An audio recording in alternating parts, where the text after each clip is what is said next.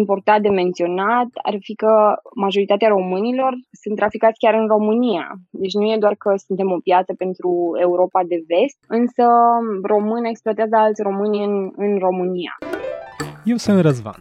Iar eu sunt Dana. Și ce asculți acum este episodul Pătratul Roșu despre situația traficului de persoane în România și cum chiar și tu poți avea un impact în reducerea lui. Am discutat cu Ioana Bauer, care din 2013 se implică în acest fenomen. Ea este parte din echipa Eliberare, o mișcare socială împotriva traficului de persoane și a exploatării sexuale în România. Să o luăm pas cu pas. Cum ai ajuns tu în uh, proiect? Întotdeauna când trebuie să povestesc despre treaba asta, zic că eu nu mi-am ales proiectul, m-am ales oarecum proiectul pe mine. Că eu nu aveam de gând să fac nimic legat de partea asta de prevenire a traficului de persoane plecasem din țară de ceva timp, îmi terminasem masterul în state și eram foarte determinată să rămân acolo și să merg pe o carieră corporatistă. Iar subiectul a ajuns cumva la mine pentru că voluntariam cu un grup de studenți și întotdeauna când mă uitam la ideea de trafic de persoane, apărea România în statistici. Iar uh, începuturile mele au fost ca să dezmin ceea ce se întâmplă. Chiar nu credeam că e posibil ca România să fie printre principalele țări surse ale traficului de persoane, pentru că vorba aia, crescusem în țară, trăisem în România reală, ca să zic așa. Deci, pe măsură ce încercam să îmi demonstrez mie că de fapt nu e o problemă atât de mare, aflam că de fapt într-adevăr este și am ajuns la concluzia că trebuie neapărat să se fac ceva în legătură cu asta. Primul pas a fost să învăț mai multe despre asta. Um, inițial m-am mutat în Chicago și acolo am început să învăț, să voluntariez cu diferite organizații și apoi am ajuns în Grecia la un um, adăpost pentru victimele traficului de persoane și acolo majoritatea erau din România și majoritatea aveau uh, cam aceeași poveste. Știau că traficul de persoane există, dar nu credeau că li se poate întâmpla lor și nu credeau că e ceva atât de aproape de, de realitatea lor și iată că acum erau victime. Și de acolo, din, din adăpost, din partea asta de aftercare, am zis ok, trebuie să facem ceva astfel încât povestea asta atât de comună să nu mai fie povestea atâtor mii de români. Și așa am ajuns la eliberare în, undeva în februarie în 2013. Asta cu România am văzut și în statistici pare că avem aici o piață care este exploatată. Care ar fi următoarele țări și totodată de ce s-a ajuns ca România să domine și în clasamentul ăsta. Dacă e să te uiți pe, pe statistici, în general, partea asta de Europa de Est, Europa Centrală și de Est, de multe ori sunt în, în topul țărilor sursă. Ce ar fi important de menționat ar fi că majoritatea românilor sunt traficați chiar în România. Deci nu e doar că suntem o piață pentru Europa de Vest, însă români exploatează alți români în, în România. Și asta se vede din ce în ce mai clar. Nu doar atâta, dar acum încet încet ajungem să fim și țară de destinație pentru diferite alte persoane din țări terțe, deci nu neapărat din Uniunea Europeană, cât din Africa, Asia și alte țări. Acolo, un top, ca să zic așa, dacă ne uităm la Eurostat, vedem că mai sunt țări precum Ungaria și Olanda um, și aici aș avea o mențiune legată de statistici. Nu credem neapărat că cifrele mari sunt o problemă atâta timp cât cifrele mari înseamnă persoane care au fost identificate și care au fost apoi reabilitate. De multe ori um, ai țări cum ar fi Olanda, dar care au un număr mare de victime, dar au un număr mare de victime din, um, din de alte naționalități, pentru că acolo poliția face identificare proactivă și sunt mult mai, mult mai activ pe partea asta. Cea mai mare problemă mi se pare că nu prea ai cum să-ți revii emoțional după ce ai trecut prin așa ceva. Cum ai observat tu relația cu victimele? Prin ce demers ar putea să revină cumva la ai zice viața precedentă, da. E clar că o viața precedentă nu mai poate fi posibilă. Asta e o întrebare, o întrebare super bună, pentru că din afară, întotdeauna, când te gândești la victimele traficului de persoane, te gândești așa la niște persoane total lipsite de speranță. Și unul din momentele definitorii pentru mine în munca asta a fost uh, prima oară când am ajuns în adăpostul din Grecia, unde mă așteptam, sincer, să găsesc niște persoane total lipsite de speranță, mega deprimate și așa mai departe. Și nu o să uit niciodată că am deschis ușa și am auzit râsete. și treaba asta vorbește mult despre reziliența umană. De altfel, noi vorbim despre trecerea asta de la statutul de victimă la cel de supraviețuitor. Pentru că odată ce ai ieșit din treaba asta și ești pe drumul spre reabilitare, deja ești în categoria celor care au supraviețuit prin asta și care merg mai departe. Pe partea de ce înseamnă reintegrarea 100%, evident. Sunt multe ONG-uri cu care noi lucrăm și de care suntem super mândri, care oferă servicii holistice și asta înseamnă că îi ajuți pe oameni și pe parte emoțională, îi ajută să se reintegreze ideal și profesional după o, o anumită perioadă. Însă e nevoie de foarte, foarte multă muncă și dacă e să ne uităm la traumă, pentru că exploatarea e o, una dintre cele mai complexe forme de traumă prin care poate să treacă cineva, recuperarea nu e linie liniară. Poți să ai oameni care fac niște progrese super mari și dintr-o dată să se întâlnească cu o situație sau cu o persoană sau ceva să le declanșeze o amintire și să o iei iarăși de la capăt. Cu siguranță e, e un proces, nu există niciun fel de rețetă și ideal am putea să le rescriem creierul oamenilor, însă asta nu se întâmplă. E nevoie de multă răbdare, multă muncă și de oameni care să vină alături de, de persoanele astea. Noi spunem că victimizarea se întâmplă în relații, da, traumatizarea, însă și vindecarea e la fel. De cele mai multe ori când oamenii se gândesc la trafic de persoane, se gândesc la exploatare în scop sexual. Dar m-am gândit că la fel de grav e, dacă nu chiar într-o zonă în care nu prea e atinsă public, exploatarea în scop de muncă. Cum ar putea să identifice cineva un astfel de pericol de a fi folosit fix la muncă, de a face o formă de sclavism. Da, noi spunem că traficul de persoane e de fapt sclavia erei moderne, fie că vorbim despre exploatare sexuală sau vorbim despre exploatare prin muncă, cercetorie forțată, trafic de organe, orice fel de formă de trafic de minor toate astea sunt forme ale traficului de persoane și toate sunt extrem de grave, da? cum ai spus și tu, vorbim de sclavie practic. Credeam că a fost abolită, dar iată că um, oamenii continuă să fie la fel de creativi în a-și exploata semenii, din păcate. Aici pare că n-am progresat foarte mult ca specie, să spun așa. Pe partea de muncă, chiar e un subiect care e foarte important, pentru că acum am văzut că unul din rezultatele pandemiei au fost sute de mii de oameni, dacă n-am ajuns deja la un milion, oameni care și-au pierdut locul de muncă. Și aici de multe ori nu vorbim despre cei mai calificați și oameni neapărat cu studii superioare sau oameni care să aibă un discernământ foarte, foarte dezvoltat. De multe ori vorbim despre oamenii care deja lucrau pe salariu minim și care depindeau foarte mult de bani pe care îi făceau în acel loc de muncă pe care l-au pierdut. Pe de altă parte, avem și angajatori care acum se zbat și oarecum încearcă să supraviețuiască. Și după criza asta de, de sănătate ne pregătim pentru o criză socioeconomică, asta cu siguranță. Și într-un fel s-a creat așa furtuna perfectă, cum spun americanii, the perfect storm, că ai oameni foarte disperați care au nevoie de un loc de muncă și ai angajatori care sunt și disperați și vor să, să-și continue uh, business-ul. Și atunci deja avem povești. Am văzut la știri tot felul de români care au ajuns în diferite țări și acolo li s-au luat actele de identitate și o grămadă de um, alte astfel de, de probleme trebuie să fim foarte, foarte atenți la ofertele de muncă care par prea bune pentru a fi adevărate. Da? Genul ăla de loc de muncă care îți promite un salariu de nu știu câte ori mai mare decât în alte locuri. Nu trebuie să faci nimic, se ocupă ei de tot, de la cazare, transport. Tu practic trebuie doar să fii acolo și să fii doritor. De obicei, traficanții sau recrutorii se mișcă foarte repede, da?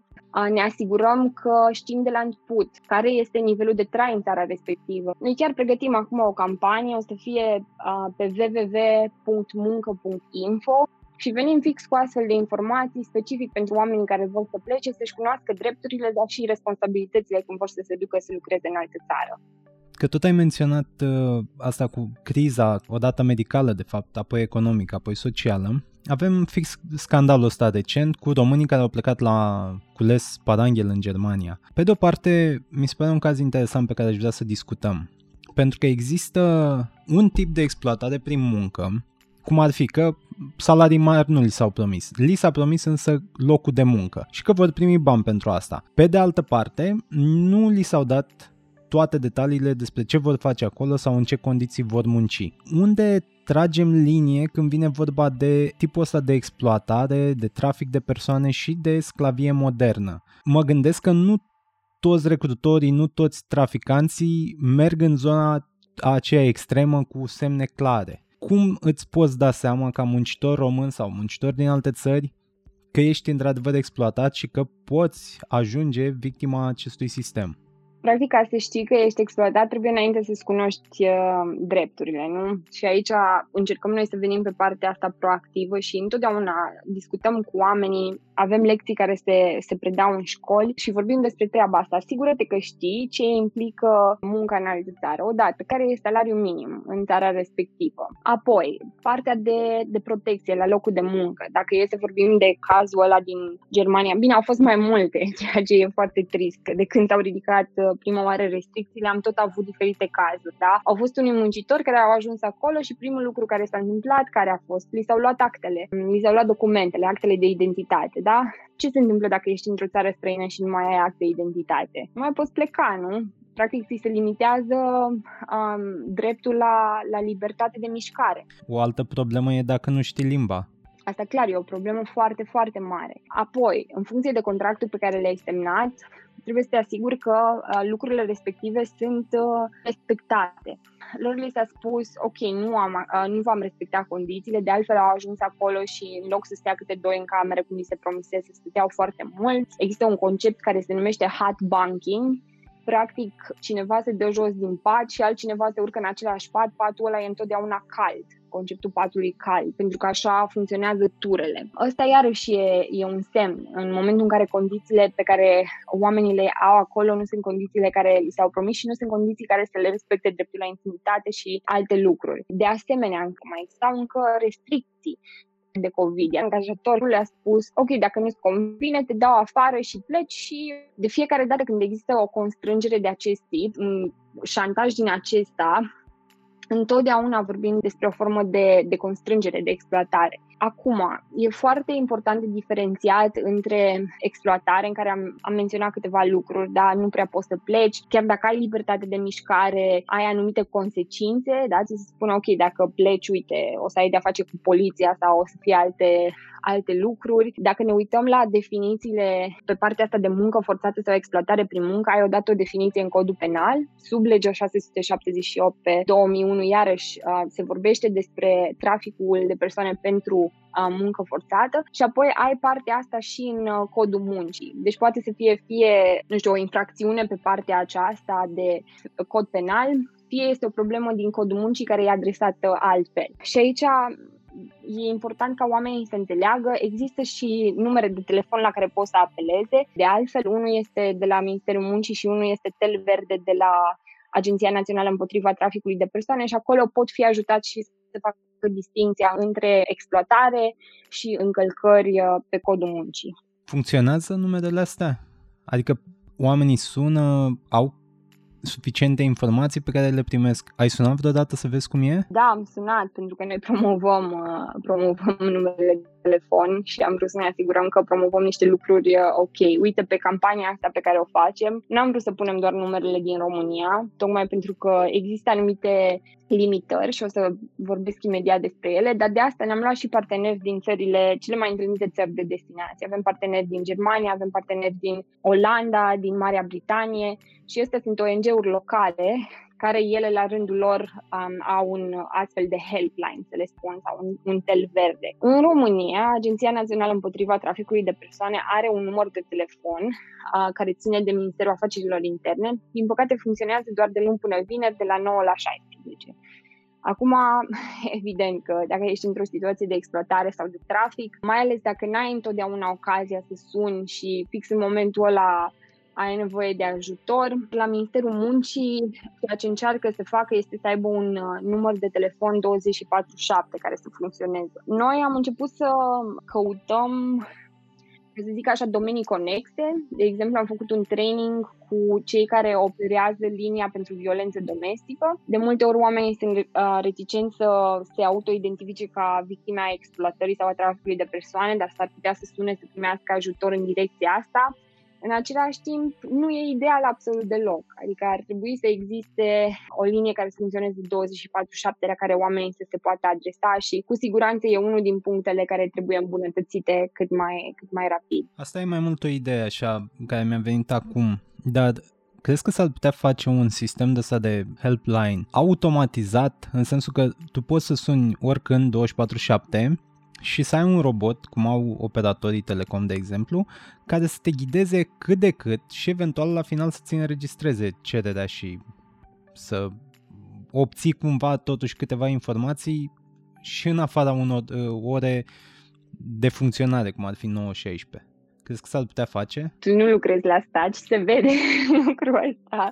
Da, și ne-am gândit la o grămadă de variante, inclusiv să avem staffing de voluntari care să preia uh, orele acelea din afara programului.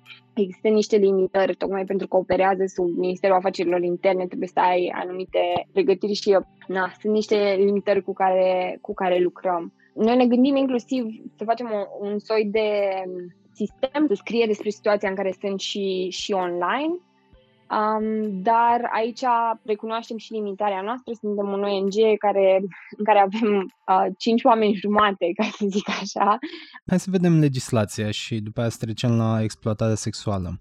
Legislația din România de care ziceai cu procedurile penale poate fi aplicată în alte țări și dacă da, E asta o, o cale de a-i salva pe cetățeni români exploatați în alte țări, în special în UE sau în Asia? E important de menționat că pe partea de trafic de persoane există uh, foarte multe um, anchete care se numesc Joint Investigation Teams inclusiv pe partea asta de poliție. Poliția cercetează în ambele, în ambele state sau pe teritoriile tuturor statelor în care s-a întâmplat exploatarea. Și atunci aici nu avem um, neapărat o problemă. De asemenea, legea e oarecum armonizată. Dacă te uiți, există mai multe directive date de Uniunea Europeană pe care majoritatea țărilor le-au adoptat în ceea ce privește partea asta de cum se anchetează și cum funcționează toată toată partea asta penală. La noi sunt um, anumite probleme uh, pe partea de cum se instrumentează cazurile, adică chiar dacă sunt informații și ai partea asta de colectare de probe și ai destul de multe dovezi, uneori ai procurori care pur și simplu refuză să se uite mai departe de ceea ce consideră ei. Da? Suntem într-o perioadă în care avem din ce în ce mai multe um, cazuri în care procurori dezbat uh, consimțământul în cazul minorilor uh, violați și uneori traficați. Um, și atunci aici avem o problemă. Ca framework, ca, nu știu, multitudine de legi și precizări, există.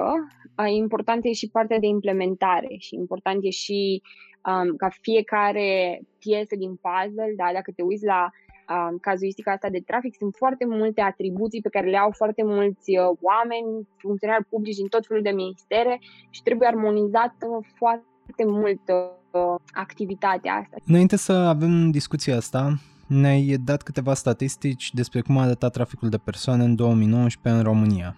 Și ce am discutat noi până acum despre exploatarea prin muncă e la 16,5%. Și avem mare problemă exploatarea sexuală, 74,2%. Iar aici, cred că asta e direct corelată cu modalitatea de recrutare în persoană. Unde sunt uh, duse cel mai des persoanele exploatate pentru sex și pentru muncă sexuală? Plecând din România, în ce țări ajung? Uh, mai exploatare sexuală, nu, nu e muncă, practic oamenii nu, nu se duc la muncă, de cele mai multe ori sunt recrutați cu promisiunea unor, unor locuri de muncă legitime, da? Uh, în domeniul construcțiilor sau în cazul exploatare sexuală, în domeniul hotelier, partea asta de ospitalitate sau în orice caz uh, nu, nu li se spune, știi, hai să, să pleci în afară ca să te prostituezi. Asta e clar o chestiune forțată care apare după. Doar observație legate de statistici, um, că într-adevăr în statisticile de pe 2019 um, munca forțată are, ocupă un procentaj foarte mic. Noi credem că statisticile ajută într-o oarecare măsură, dar noi vorbim acolo doar de cazurile care au fost identificate și dacă te uiți la o altă statistică la nivel european, doar între 1 și 2% din victimele care există ajung să, um, să fie identificate. Deci, procentual, ne dăm seama că ăsta e doar vârf, vârful icebergului. De asemenea, oamenii foarte greu se identifică ca victime și cred că mai ales pe partea asta de muncă forțată în care oarecum cultura muncii și a um, idei astea că oameni pur și simplu n-au avut noroc și n ai avut un șef mai rău sau um, na, aia a fost. Foarte mulți oameni nu se duc să raporteze cazurile astea. Dar, la nivel global, știm că exploatarea sexuală continuă să fie uh, principala formă de, de trafic de persoane. Principalele victime sunt fete și femei. Dacă te uiți, uh, ponderea cea mai mare este uh, în categoria 14-18 ani, ceea ce e, e foarte grav. În 2017, din victimele identificate în România, 51% au minore copii care sunt uh, violați pentru bani. Și treaba asta ar trebui să ne zguduie pe toți, pentru că e, e super, super grav. Legat de destinație, unde anume se duc, să știi că, așa cum am zis și, și la început, România a ajuns să fie principala țară de destinație pentru românii care sunt exploatați. Și asta și în cazul exploatării sexuale. Avem um, rețele care uh, trafichează minore pe teritoriul, uh, pe teritoriul țării. Uh, și sunt foarte multe astfel de cazuri în care fete și femei sunt exploatate uneori chiar în orașul uh, din care au fost recrutate. E vreo corelație între migrația care s-a întâmplat în România în ultimii 20 de ani, oameni care au plecat la muncă în afară și copiii care au rămas în urmă, care pot ajunge să fie victime ale exploatării sexuale? Sunt foarte multe vulnerabilități. Cu siguranță un mediu stabil sau o familie tipică um, ajută oarecum la partea asta. Noi lucrăm foarte mult pe uh, capacitări, sesiuni de training, da? cu um, diferiți oameni, atât um, oameni care lucrează în sistemul de stat, cât și oameni care lucrează în ONG-uri și lucrăm pe partea de traumă. Dacă te uiți la majoritatea victimelor care ajung în exploatare sexuală, majoritatea din ele au suferit o formă de abuz încă din familie. Deci foarte multe astfel de persoane ajung în situații de risc și apoi în situații de exploatare, în situații de trafic, după ce au experimentat tot felul de abuzuri, fie sexuale, fie fizice și emoționale în cadrul familiei. Oarecum e normalizat un anumit uh, stil de viață și un anumit comportament astfel încât, um, uite, în cazul exploatării sexuale vorbim despre recrutarea prin metoda Loverboy când cineva vine și îți promite luna de pe cer și se poartă frumos cu tine, fie și pentru câteva săptămâni, cât să te convingă să faci anumite lucruri, asta e ceva atât de nou și atât de special pentru tine, pentru că în familia ta niciodată nu ți s-au spus cuvinte de genul ai valoare, poți să faci um, absolut ce vrei tu să faci. Mesajele pe care tu le-ai primit au fost că nu știi nimic, nu valorezi nimic, n-ai primit dragoste, n-ai primit afecțiune și n-ai primit atenție. Deci, cu siguranță, sunt um, sunt niște corelații care pot fi făcute și sunt studii care arată că un background de, de victimizare în familie fac o persoană să fie mult mai expusă la exploatare pe viitor. Bun, ai tot zis de informare și campanii de informare, iar cele pe care le-am, le-am văzut uneori implementate de stat, aș spune, din punctul meu de vedere, că nu au fost cele mai realiste. Și atunci te întreb pe tine, care sunt, așa, din ultimii 2-3 ani, câteva campanii, fie și una, care au, au funcționat, care au schimbat ceva, dacă e cazul. Dacă nu, trecem mai departe. Poți să-ți vorbesc despre campaniile noastre, dacă vrei. Background-ul meu e în comunicare și atunci campaniile pe care noi le facem sunt uh, un pic altfel. De exemplu, am fost uh, trei ani la Antold, la festivalul Antold. Traficul de persoane nu e un subiect sexy. Lumea nu e, wow, hai să vorbim despre traficul de persoane. De asta vă și mulțumesc că v-ați luat timp să discutați despre așa ceva. Însă, în general, tinerii uh, aud despre asta, zic, da, uh, parcă știu ceva, poate unii au fost și la școală, la o lecție sau la o prezentare, dar nu vin ei proactiv să se informeze. Și atunci noi ne-am gândit la modalități în care să putem să mergem spre ei și am făcut campaniile astea la, la Untold. Una e o campanie care s-a numit Untold Secrets. Am copiat un uh, site de escorte sau de servicii sexuale de tot felul uh, și am luat statisticile din Eurostat pe vârste, uh, locații unde se întâmplă exploatarea și le-am transformat într-un soi de, de reclamă pentru astfel de servicii, cu un buton care zicea profit acum de oferta specială și când apeși pe buton, practic, reveal page-ul este că unele secrete trebuie spuse, traficul de persoane există, Astea sunt victimele de obicei și nu doar atât, dar dacă tu cumperi servicii oferite de o persoană care este traficată, automat te expui la fi um, dus la închisoare sau la a primi amendă. E o problemă penală. Și ăsta a mers, a fost o campanie care a mers super bine.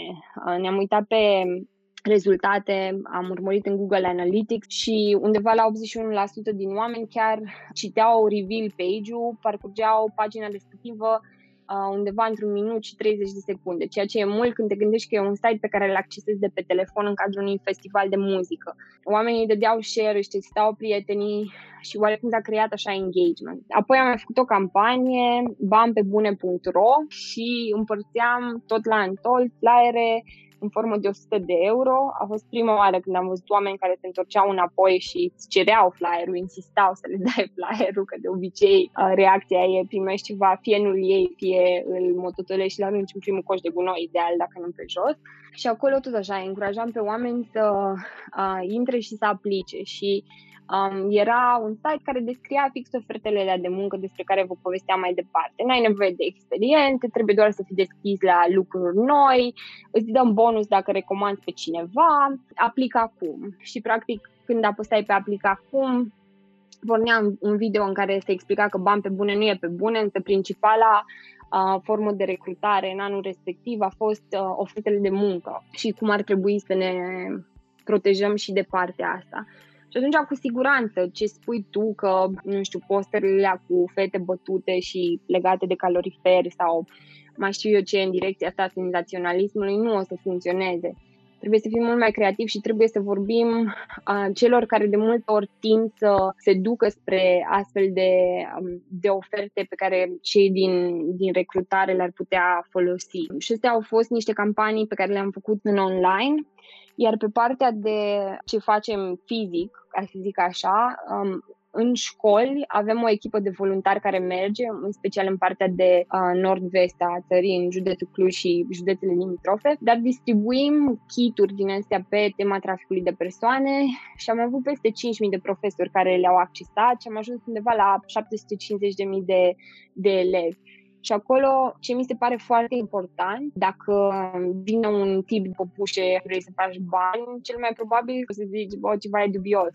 În același timp, dacă vine colega ta care înainte era la fel de săracă ca tine și nu avea bani și amândouă avea aceeași poveste și dintr-o dată are cel mai nou telefon și uh, geante de firmă și zice hai vrei să-ți faci ție cunoștință cu cineva care m-a ajutat pe mine să-mi iau toate astea, o să fii mult mai deschis. Și atunci campaniile pe care le facem în școli merg foarte mult pe ideea de prevenire de la egal la egal, peer-to-peer prevention. Da, nu, astea sunt câteva, câteva exemple. Am menționat campaniile derulate de stat, tocmai pentru că de multe ori o duceau într-o zonă atât de extremă încât oamenii trec foarte ușor pe lângă așa ceva și spun că pur și simplu nu e posibil sau, evident, nu li se poate întâmpla lor. Tehnica asta, prin a racola cu persoane apropiate, cum ziceai, cu colegi de liceu, e destul de periculoasă, mai ales în vremea internetului, că poți recruta de oriunde din țară, având aproximativ aceeași vârstă și găsind destul de ușor persoane. Dar există un heatmap, o harta județelor în care exploatarea sexuală se întâmplă cel mai des sau sunt cele mai multe cazuri consemnate? Statistici există, dar dacă te-aduci aminte, îți spuneam că nu neapărat un județ care are foarte multe cazuri înseamnă că are foarte multe probleme. Um, la ce mă refer aici? S-ar putea ca în cazul respectiv să se facă chiar o treabă super bună pe partea de, um, de identificare. Sau poate oamenii sunt mult mai proactivi în a, în a da mai departe informații. Acum, sincer, nici nu, nu m-am uitat pe 2019 să văd exact județele. Ele ar trebui să fie publicate și pe site-ul Agenției Naționale împotriva traficului de persoane. Dar mi-aduc aminte că acum câțiva ani Timișoara era um, acolo în top și ceau, vai ce uh, cât de multe probleme sunt în, în partea respectivă. Dar, de fapt, în Timișoara ai o rețea interinstituțională care chiar funcționează. Cred că de multe ori statisticile sunt înșelătoare, odată pentru că sunt subraportate și apoi pentru că de multe ori interpretarea pe care noi o dăm nu e neapărat cea mai, cea mai fericită și cea mai corectă. Acum se știe clar că zonele care suferă foarte grav pe partea asta de, de dezvoltare comunitară, pe partea de acces la servicii, sunt și zonele din care foarte mulți oameni pleacă și și zonele din care foarte mulți oameni ajung să fie victime. Și aici vorbim de nord-estul României, da, uh, provincia Moldova, ca să zic așa, provincia istorică și apoi uh, vorbim de partea de sud, unde iarăși sunt foarte mult, uh, multe probleme. Și București unde s-ar poziționa? În București, exploatarea, de fapt nu doar în București. Noi avem un material pe care l-am denumit uh, ascuns sub ochii, ochii noștri, că de obicei exploatarea e fix așa, ascunsă sub ochii noștri. De fapt nu e nici măcar ascunsă, dar lucrurile pe care noi le-am normalizat fac ca victimele să, să rămână în umbră și să nu, să nu le vedem, uneori pentru că alegem să nu le vedem. Mi-aduc aminte de un caz de anul trecut în care cineva ne-a sunat dintr-un alt județ, de undeva din nord- nord-vest și ne-a zis e o minoră care e exploatată în București. Și eu mă așteptam să-mi zică că e exploatată undeva, nu știu, Ferentar sau în zonele astea în care ne-am așteptat să auzim de, de astfel de cazuri. Era vorba despre un caz de exploatare sexuală în Piața Unirii. Pentru că există cerere, există și, și cazuri care se întâmplă aici. Și chiar și pe statistici putem să vedem victime care au fost uh, exploatate foarte mult în, în București. Și aici poate ar fi important să, să discutăm despre lucrurile astea care ne împiedică pe noi să vedem exploatarea, știi? Felul în care normalizăm cerșetoria, de exemplu. Felul în care, automat, dacă știm că o zonă e rău famată și vedem o femeie care e acolo și se află în prostituție, să ne gândim că și-a ales asta sau că nu-i place școala sau că n-a vrut să muncească. Să nu ne întrebăm, ok, oare e acolo de bunăvoie sau nu. Sunt multe astfel de preconcepții care ne fac și pe noi părtași din captivitatea oamenilor ăstora. Crezi că un demers de a integra munca sexuală în, în munca obișnuită, cel puțin în România, ar ajuta, ar, ar duce la reducerea exploatării sexuale prin trafic de persoane? Aici cred că e important să ne uităm la alte țări care au făcut-o.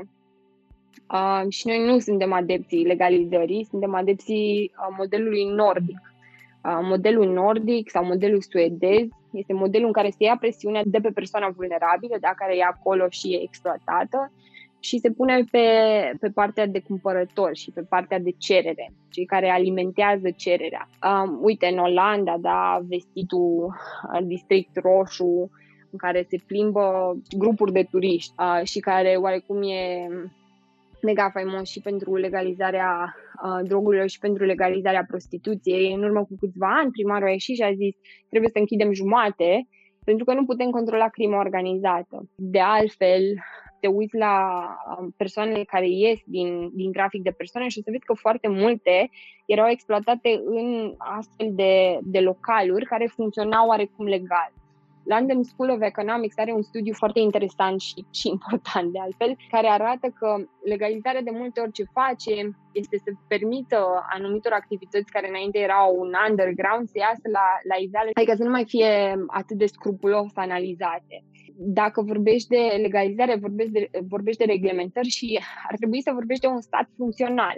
Uite, Grecia a legalizat uh, prostituția în urmă cu câțiva ani, cu niște um, reglementări foarte stricte, de genul o singură persoană care lucrează per bordel sau per locație. E bine, nici acolo nu, autoritățile publice nu stau foarte bine pe partea asta de reglementări și de ținut cont de uh, ceea ce trebuie făcut și în Grecia a avut o creștere cu 400% a HIV-ului, pentru că, practic, cei care erau în exploatare erau dispuși să-ți vândă sexul fără prezervativ doar ca să ia mai mulți bani, pentru că a scăzut foarte mult și, și prețul. Ca partea asta de legalizare să funcționeze cu adevărat, ar însemna să avem toate instituțiile care să-și facă treaba și care să poată să țină pasul cu ceea ce se întâmplă și din moment ce țări ca Olanda sau Germania acum uh, își dau seama că n-au, n-au reușit să facă asta, nu cred că, că noi am putea să o facem. Să mutăm atunci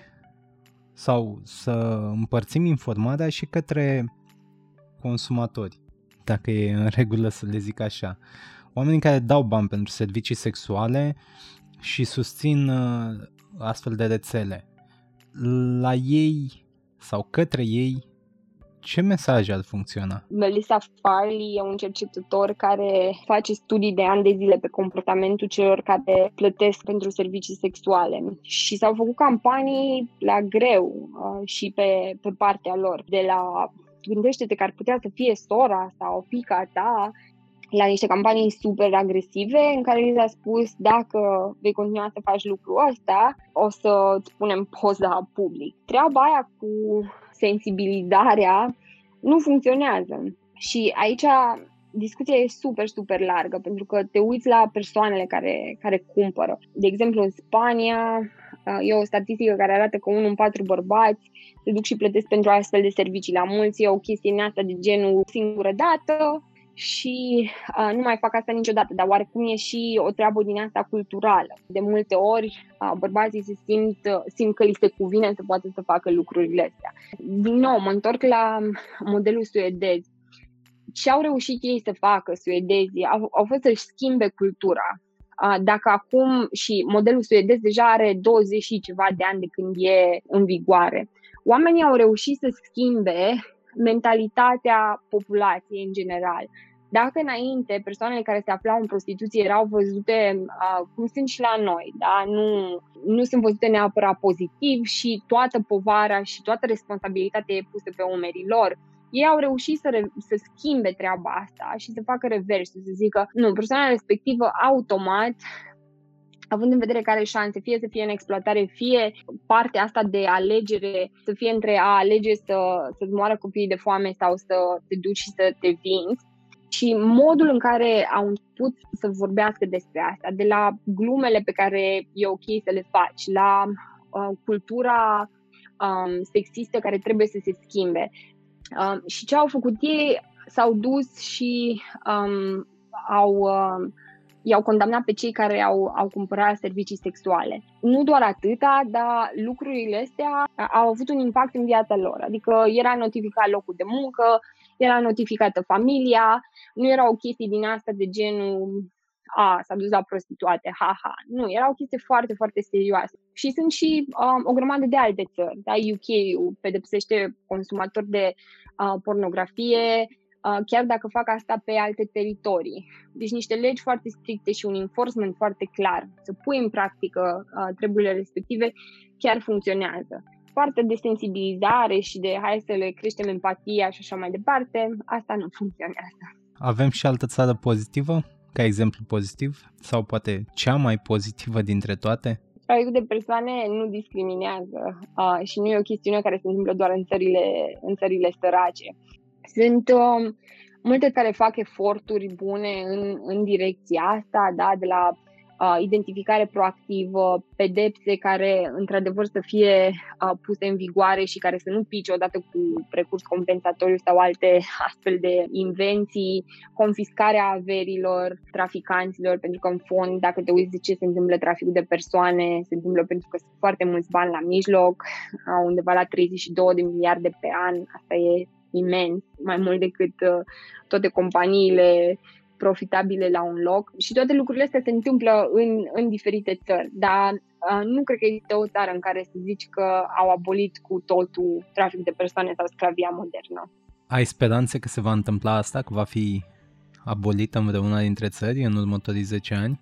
Eu întotdeauna zic că, practic, noi muncim ca să ne facem uh, redundanți. Acum, traficul de persoane are de-a face cu, cu natura umană, da? cu nu știu, lăcomia sau dragostea de bani și cu pofta fizică și o grămadă de alte lucruri care sunt foarte mult parte din, din cine suntem noi și practic să zici că gata, o abolim, am vorbit despre o umanitate aproape perfectă și nu sunt, nu sunt naivă. În același timp, eu chiar cred că generația noastră poate să ajungă să facă sclavia o excepție. Și modul în care o să reușim să facem treaba asta este prin a nu mai accepta ca normale anumite lucruri de genul ăsta, atât în discurs mers, cât și în uh, viața de zi cu zi. Nu trebuie să dai bani la cerșetor, mai bine le cumpere o bucată de pâine sau un corn sau ceva, că vine altcineva și le ia bani. Deci cred că dacă fiecare ne facem treaba, cazurile de exploatare pot să ajungă excepția și nu regula. În 10 ani, nu știu dacă e atât de optimistă. Uh, ne apropiem de finalul primei părți, dar vreau să încheiem cu această întrebare. Să zicem că dacă nu în 10 ani, măcar în 20, vor fi niște schimbări mari. Dar tu de unde le-ai vedea venind? Din sfera politică sau mai mult din sfera socială? Și care crezi dintre astea două că ar putea avea cel mai mare impact? Mă gândesc că legislația dată la nivel politic ar putea ajuta, cum uh, menționai Suedia, dar presiunea la nivel social, și aici tot Suedia aș, aș da o drept exemplu, poate să facă mai mult decât legislația. Tu cum vezi împărțirea asta? Merg mână în mână și cred că presiunea socială e ceea ce determină schimbarea politică. Uh, și din păcate în România, acum nu vreau să ne apucăm să discutăm despre politică, dar noi încă învățăm ce e aia democrație și teoretic suntem o democrație, dar dacă stai să te uiți, sunt destul de puține exemple în care, într-adevăr, presiunea civică să fi schimbat ceva. Și aici cred că e o chestie de, de educare a oamenilor și de a înțelege că noi avem atâtea cazuri de politicieni care nu doar că nu pățesc nimic, dar își păstrează și mandatul și ar trebui să învățăm să-i taxăm pe oamenii ăștia. Și cred că iarăși, generația noastră care a avut acces la altfel de informații și care am ieșit din țară și care n-am avut um, doar responsabilitatea asta sau doar presiunea de a supraviețui și de a um, ne da seama cu ce trăim mâine, cred că noi putem să schimbăm ceva prin felul în care îi tragem la răspundere pe oamenii ăia. Acum, când ar trebui un sistem mult mai bun prin care să poți să-i tragi la răspundere mai des decât odată la 4 sau la 5 ani când te duci să votezi, Asta e altă discuție. Dar ca răspuns, cred că presiunea din partea societății e ceea ce o să determine modul în care legislația va merge mai departe și reformele legislative care o să se întâmple și astea trebuie să meargă mână în mână. Îți mulțumesc pentru răspunsurile de până acum. Mai departe, trecem la vocea ascultătorilor, să vedem care au fost curiozitățile lor.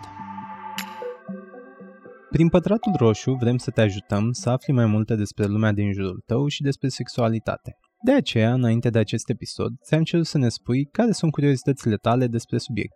Ce asculți mai departe sunt întrebările primite din partea ascultătorilor Pătratul Roșu. Bună, Ioana! Bună!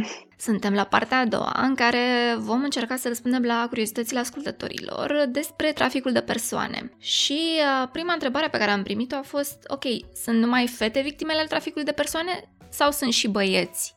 Dacă te uiți pe partea de muncă forțată, acolo majoritatea o să fie de, de sex masculin. Asta nu înseamnă însă că nu ai persoane de sex masculin care nu sunt folosite pe partea de exploatare sexuală. Aici, ca un exemplu, au fost niște cazuri uh, în urmă cu câțiva ani în care minori din centrele de plasament erau luați și vânduți, oferiți pentru exploatare sexuală. Și aici vorbim și despre băieți. E adevărat că uh, persoanelor traficate le sunt recoltate organele? Cred că asta vine mai mult din niște mituri uh, pe care le, le cred oamenii. În același timp, traficul de organe este o formă a traficului de persoane. Nu avem statistici foarte clare pentru că de multe ori persoanele nu, nu supraviețuiesc. Însă aici oamenii sunt recrutați fie sub uh, promisiunea falsă a unui tratament medical și au fost niște cazuri uh, recent cu oameni ai străzii, oameni fără adăpost, în cineva care pretindea că vrea să-i ajute îi convingeau că au um, o boală și că trebuie să meargă într-o clinică în afară, se oferă să le plătească absolut toate cheltuielile și să-i ajute și apoi oamenii uh, se duc acolo și li se recoltează un rinichi, de exemplu. De altfel, pe blogul nostru, articolul cu cele mai multe hituri este cât costă un rinichi uh, și acolo puteți să aflați mai multe despre, despre traficul de organe. Apropo de cât costă un rinic, cineva a întrebat cât costă viața unui om. Dacă te uiți la ce spune statistica ONU, victimele traficului de persoane sunt cumpărate în medie cu undeva la 89 de dolari, 90 de dolari. Asta pentru că prețurile sunt uh, destul de mici în partea asta a lumii în Asia sau în Africa. Răspunsul ar trebui să fie că viața unui om e neprețuită însă iată că sunt unii oameni care consideră că pot să pună o sumă de bani pe ea. Cineva vrea să știe cum te poți proteja să nu pici victima unui traficant pe, pe site-ul nostru www.eliberare.com. La resurse sunt uh, mai multe astfel de informații de la care sunt caracteristicile unui traficant, da? că dacă ne uităm la statistici și la metode de recrutare, astea se schimbă de la an la an. Dar, în general, um, traficantul e creativ, vinde visuri, da? traficul de persoane începe cu visul unei vieți mai bune și traficantul o să-ți vândă fix visul ăla. Dacă ești uh, o fată care își dorește o relație cel mai probabil o să vină și o să-ți vândă relația perfectă. Dacă ești un băiat care vrea să-și cumpere BMW-ul negru să-l tragă în fața casei, o să-ți ofere un loc de muncă prin care să te îmbogățești uh, super repede sau cine știe ce combinație din asta. Se mișcă repede traficantul, iubește banii, dorește controlul. Sunt niște caracteristici pe care noi le, le explicăm acolo și apoi puse în context cu statisticile îți dai seama cam care este tipologia omului care de fapt caută uh, să te ducă într-o situație în care să profite din urma exploatării tale. De asemenea, dacă intrați pe pagina de, de Facebook Eliberare, acolo noi povestim uh, multe lucruri pe partea de recrutare, de la recrutare online, care se întâmplă din ce în ce mai des. Să nu uităm că în online oricine poate să fie oricine își dorește, până la, la recrutarea în persoană și ce anume faci dacă te afli într-o situație de risc. Exact, asta e următoarea întrebare. Ce poți face ca să scapi dacă ești într-o astfel de situație? E foarte important să te pregătești înainte să ajungi într-o astfel de situație. Unul din lucrurile pe care noi le-am pilotat și e oarecum uh, semnătura noastră la eliberare e parola de siguranță. Ce înseamnă asta? Înainte să pleci în străinătate sau um, chiar și fără să ai planuri neapărat de plecat, cu o persoană de încredere, fie că sunt părinții, prietenul sau un profesor, în orice caz, cineva în care să poți să ai încredere, îți stabilești o parolă de siguranță în care spui, auzi, dacă te sun vreodată și zic că da, totul e bine, e minunat, doar că um, mă doare foarte tare măseaua pe care mi-am plombat-o înainte să plec sau mi-e foarte dor de bobiță, cățelul bunicii, tu știi că ceva se întâmplă de ce ideea asta? De multe ori, traficanții permit victimelor să sune acasă sau să ia contact cu cineva din grupul lor apropiat, pentru că altfel știu că cineva o să se sesizeze. Însă victimele sunt amenințate și le se spune dacă cere ajutor, o să ai probleme foarte mari. Și atunci, prin parola asta de siguranță, tu practic ceri ajutor fără să uh, știe cei din, uh, din jurul tău care te ascultă conversația foarte important, dacă pleci din țară, să știi uh, numărul și adresa misiunii diplomatice din țara în care te duci, să memorezi un număr de telefon. Uh, de când avem telefoanele astea deștepte, niciunul din noi nu prea mai punem preț pe a, a avea un contact de, de urgență. Foarte important să uh, memorezi numărul de telefon al unei persoane de încredere pentru că dacă ți se ia telefonul și odată ai oportunitatea să, să suni, să ai pe cine să contactezi, să știi numărul de urgență, da? la nivel de Uniune Europeană 112, de asemenea, dacă sunt uh, helpline-uri antitrafic, în cazul în care călătorești în afară, să verifici asta înainte, în România, să ții minte că e 0800 806 78. Deci ține foarte mult de partea asta de, de pregătire înainte să ajungi în, în situația respectivă, să știi de unde să, să cere ajutor. O ascultătoare a venit cu un caz concret. Spune așa, țin minte că atunci când eram în a patra, o fată fusese răpită din fața școlii. Încă se mai practică așa? Răpirile sunt un procentaj foarte, foarte mic. Știu că acestea au cea mai mare audiență, ca să zic așa, dar dacă e să ne uităm, așa cum am menționat și Răzvan în prima parte, majoritatea persoanelor sunt recrutate în persoană. Mitul dubei albe care circulă pe stradă și fură persoane e la fel de dăunător pentru că, de fapt, de multe ori, cum am văzut, recrutorul sau traficantul are o, o față prietenoasă. Deci da, se întâmplă, însă în proporții mult mai mici decât ceea ce s-ar crede. Cât a stat cel mai mult o victimă în circuitul traficanților? Sau sunt ucise dacă nu mai dau randament? A întrebat cineva. Asta depinde de la caz la caz, iarăși. Cred că aici sunt multe chestiuni pe care oamenii le cred pentru că s-au uitat în, în anumite filme. Un exemplu pe care pot să vi dau e cazul de la Berevoiești, în care oamenii erau exploatați prin servitude domestică, practic erau ținuți ca sclavi și acolo erau oameni care stăteau în situația respectivă de mai bine de 8 ani de zile. Deci depinde. Există un centru de terapie pentru victimele care au scăpat? Există mai multe ONG-uri. E important de menționat că nu există centre de reabilitare pentru victimele traficului de persoane de stat, însă sunt mai multe ONG-uri care fac o treabă extraordinară și ideal ar fi să existe în fiecare județ, însă la noi în țară sunt a mai puțin de 10. Cineva vrea să știe cum putem ajuta individual ca astfel de cazuri să nu mai aibă loc. Păi să luăm atitudine. În primul și în primul rând, dacă vezi ceva, spune ceva. Dacă ți se pare că o situație e suspectă, dacă uh, cineva e într-o situație de exploatare, sună la, fie la helpline, uh, fie la poliție, fie contactează-ne pe noi online. E foarte important să luăm atitudine și să ne facem fiecare din noi parte. Apoi, implică-te cu, fie cu organizații care lucrează pe partea de trafic de persoane sau cu organizații care lucrează la a diminua vulnerabilitățile.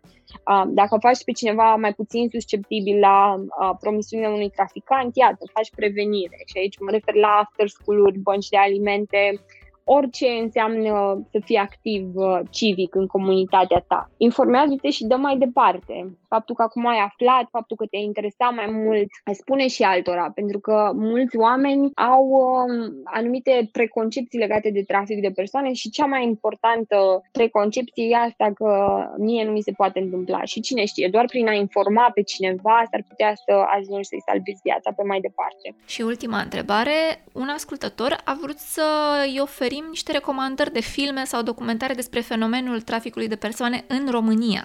Specific pe România sunt diferite emisiuni care au abordat problema. România te iubesc, au avut mai multe episoade pe, pe partea asta, însă în general documentarele sunt realizate fie la nivel european, fie la nivel global. Pe site-ul www.speranțelavânzare ro. Acolo puteți să vedeți uh, diferite povești ale unor persoane din România, unele traficate în România sau altele uh, scoase din, din țară și acela cred că e uh, foarte, foarte de ajutor. Și filme? Filme din România, știu că s-a făcut la un moment dat unul Loverboy se numește, dar eu aș recomanda um, diferite documentare. De altfel, dacă intrați pe Liberare film.com. Acolo puteți să găsiți și ceva pachete care să conțină documentare. Un film se numește Pasărea, e film artistic, dar e um, un scurt metraj care pictează foarte bine povestea vulnerabilității și a ceea ce se întâmplă cu victimele traficului de persoane. Aici e vorba despre o victimă româncă. Și da, documentare, sunt, sunt tot felul de, de documentare pe care le-am prezentat și noi, însă, din nou, nu sunt doar la nivel de România. Asta a fost. Mulțumim mult de tot, Ioana! Cu mult drag! Fiecare nou episod Pătratul Roșu poate fi ascultat pe SoundCloud, Spotify și Apple Podcasts. Totodată, nu uita să ne urmărești pe Facebook și Instagram ca să afli care vor fi următorii noștri invitați să ne spui ce ai vrea să știi de la ei.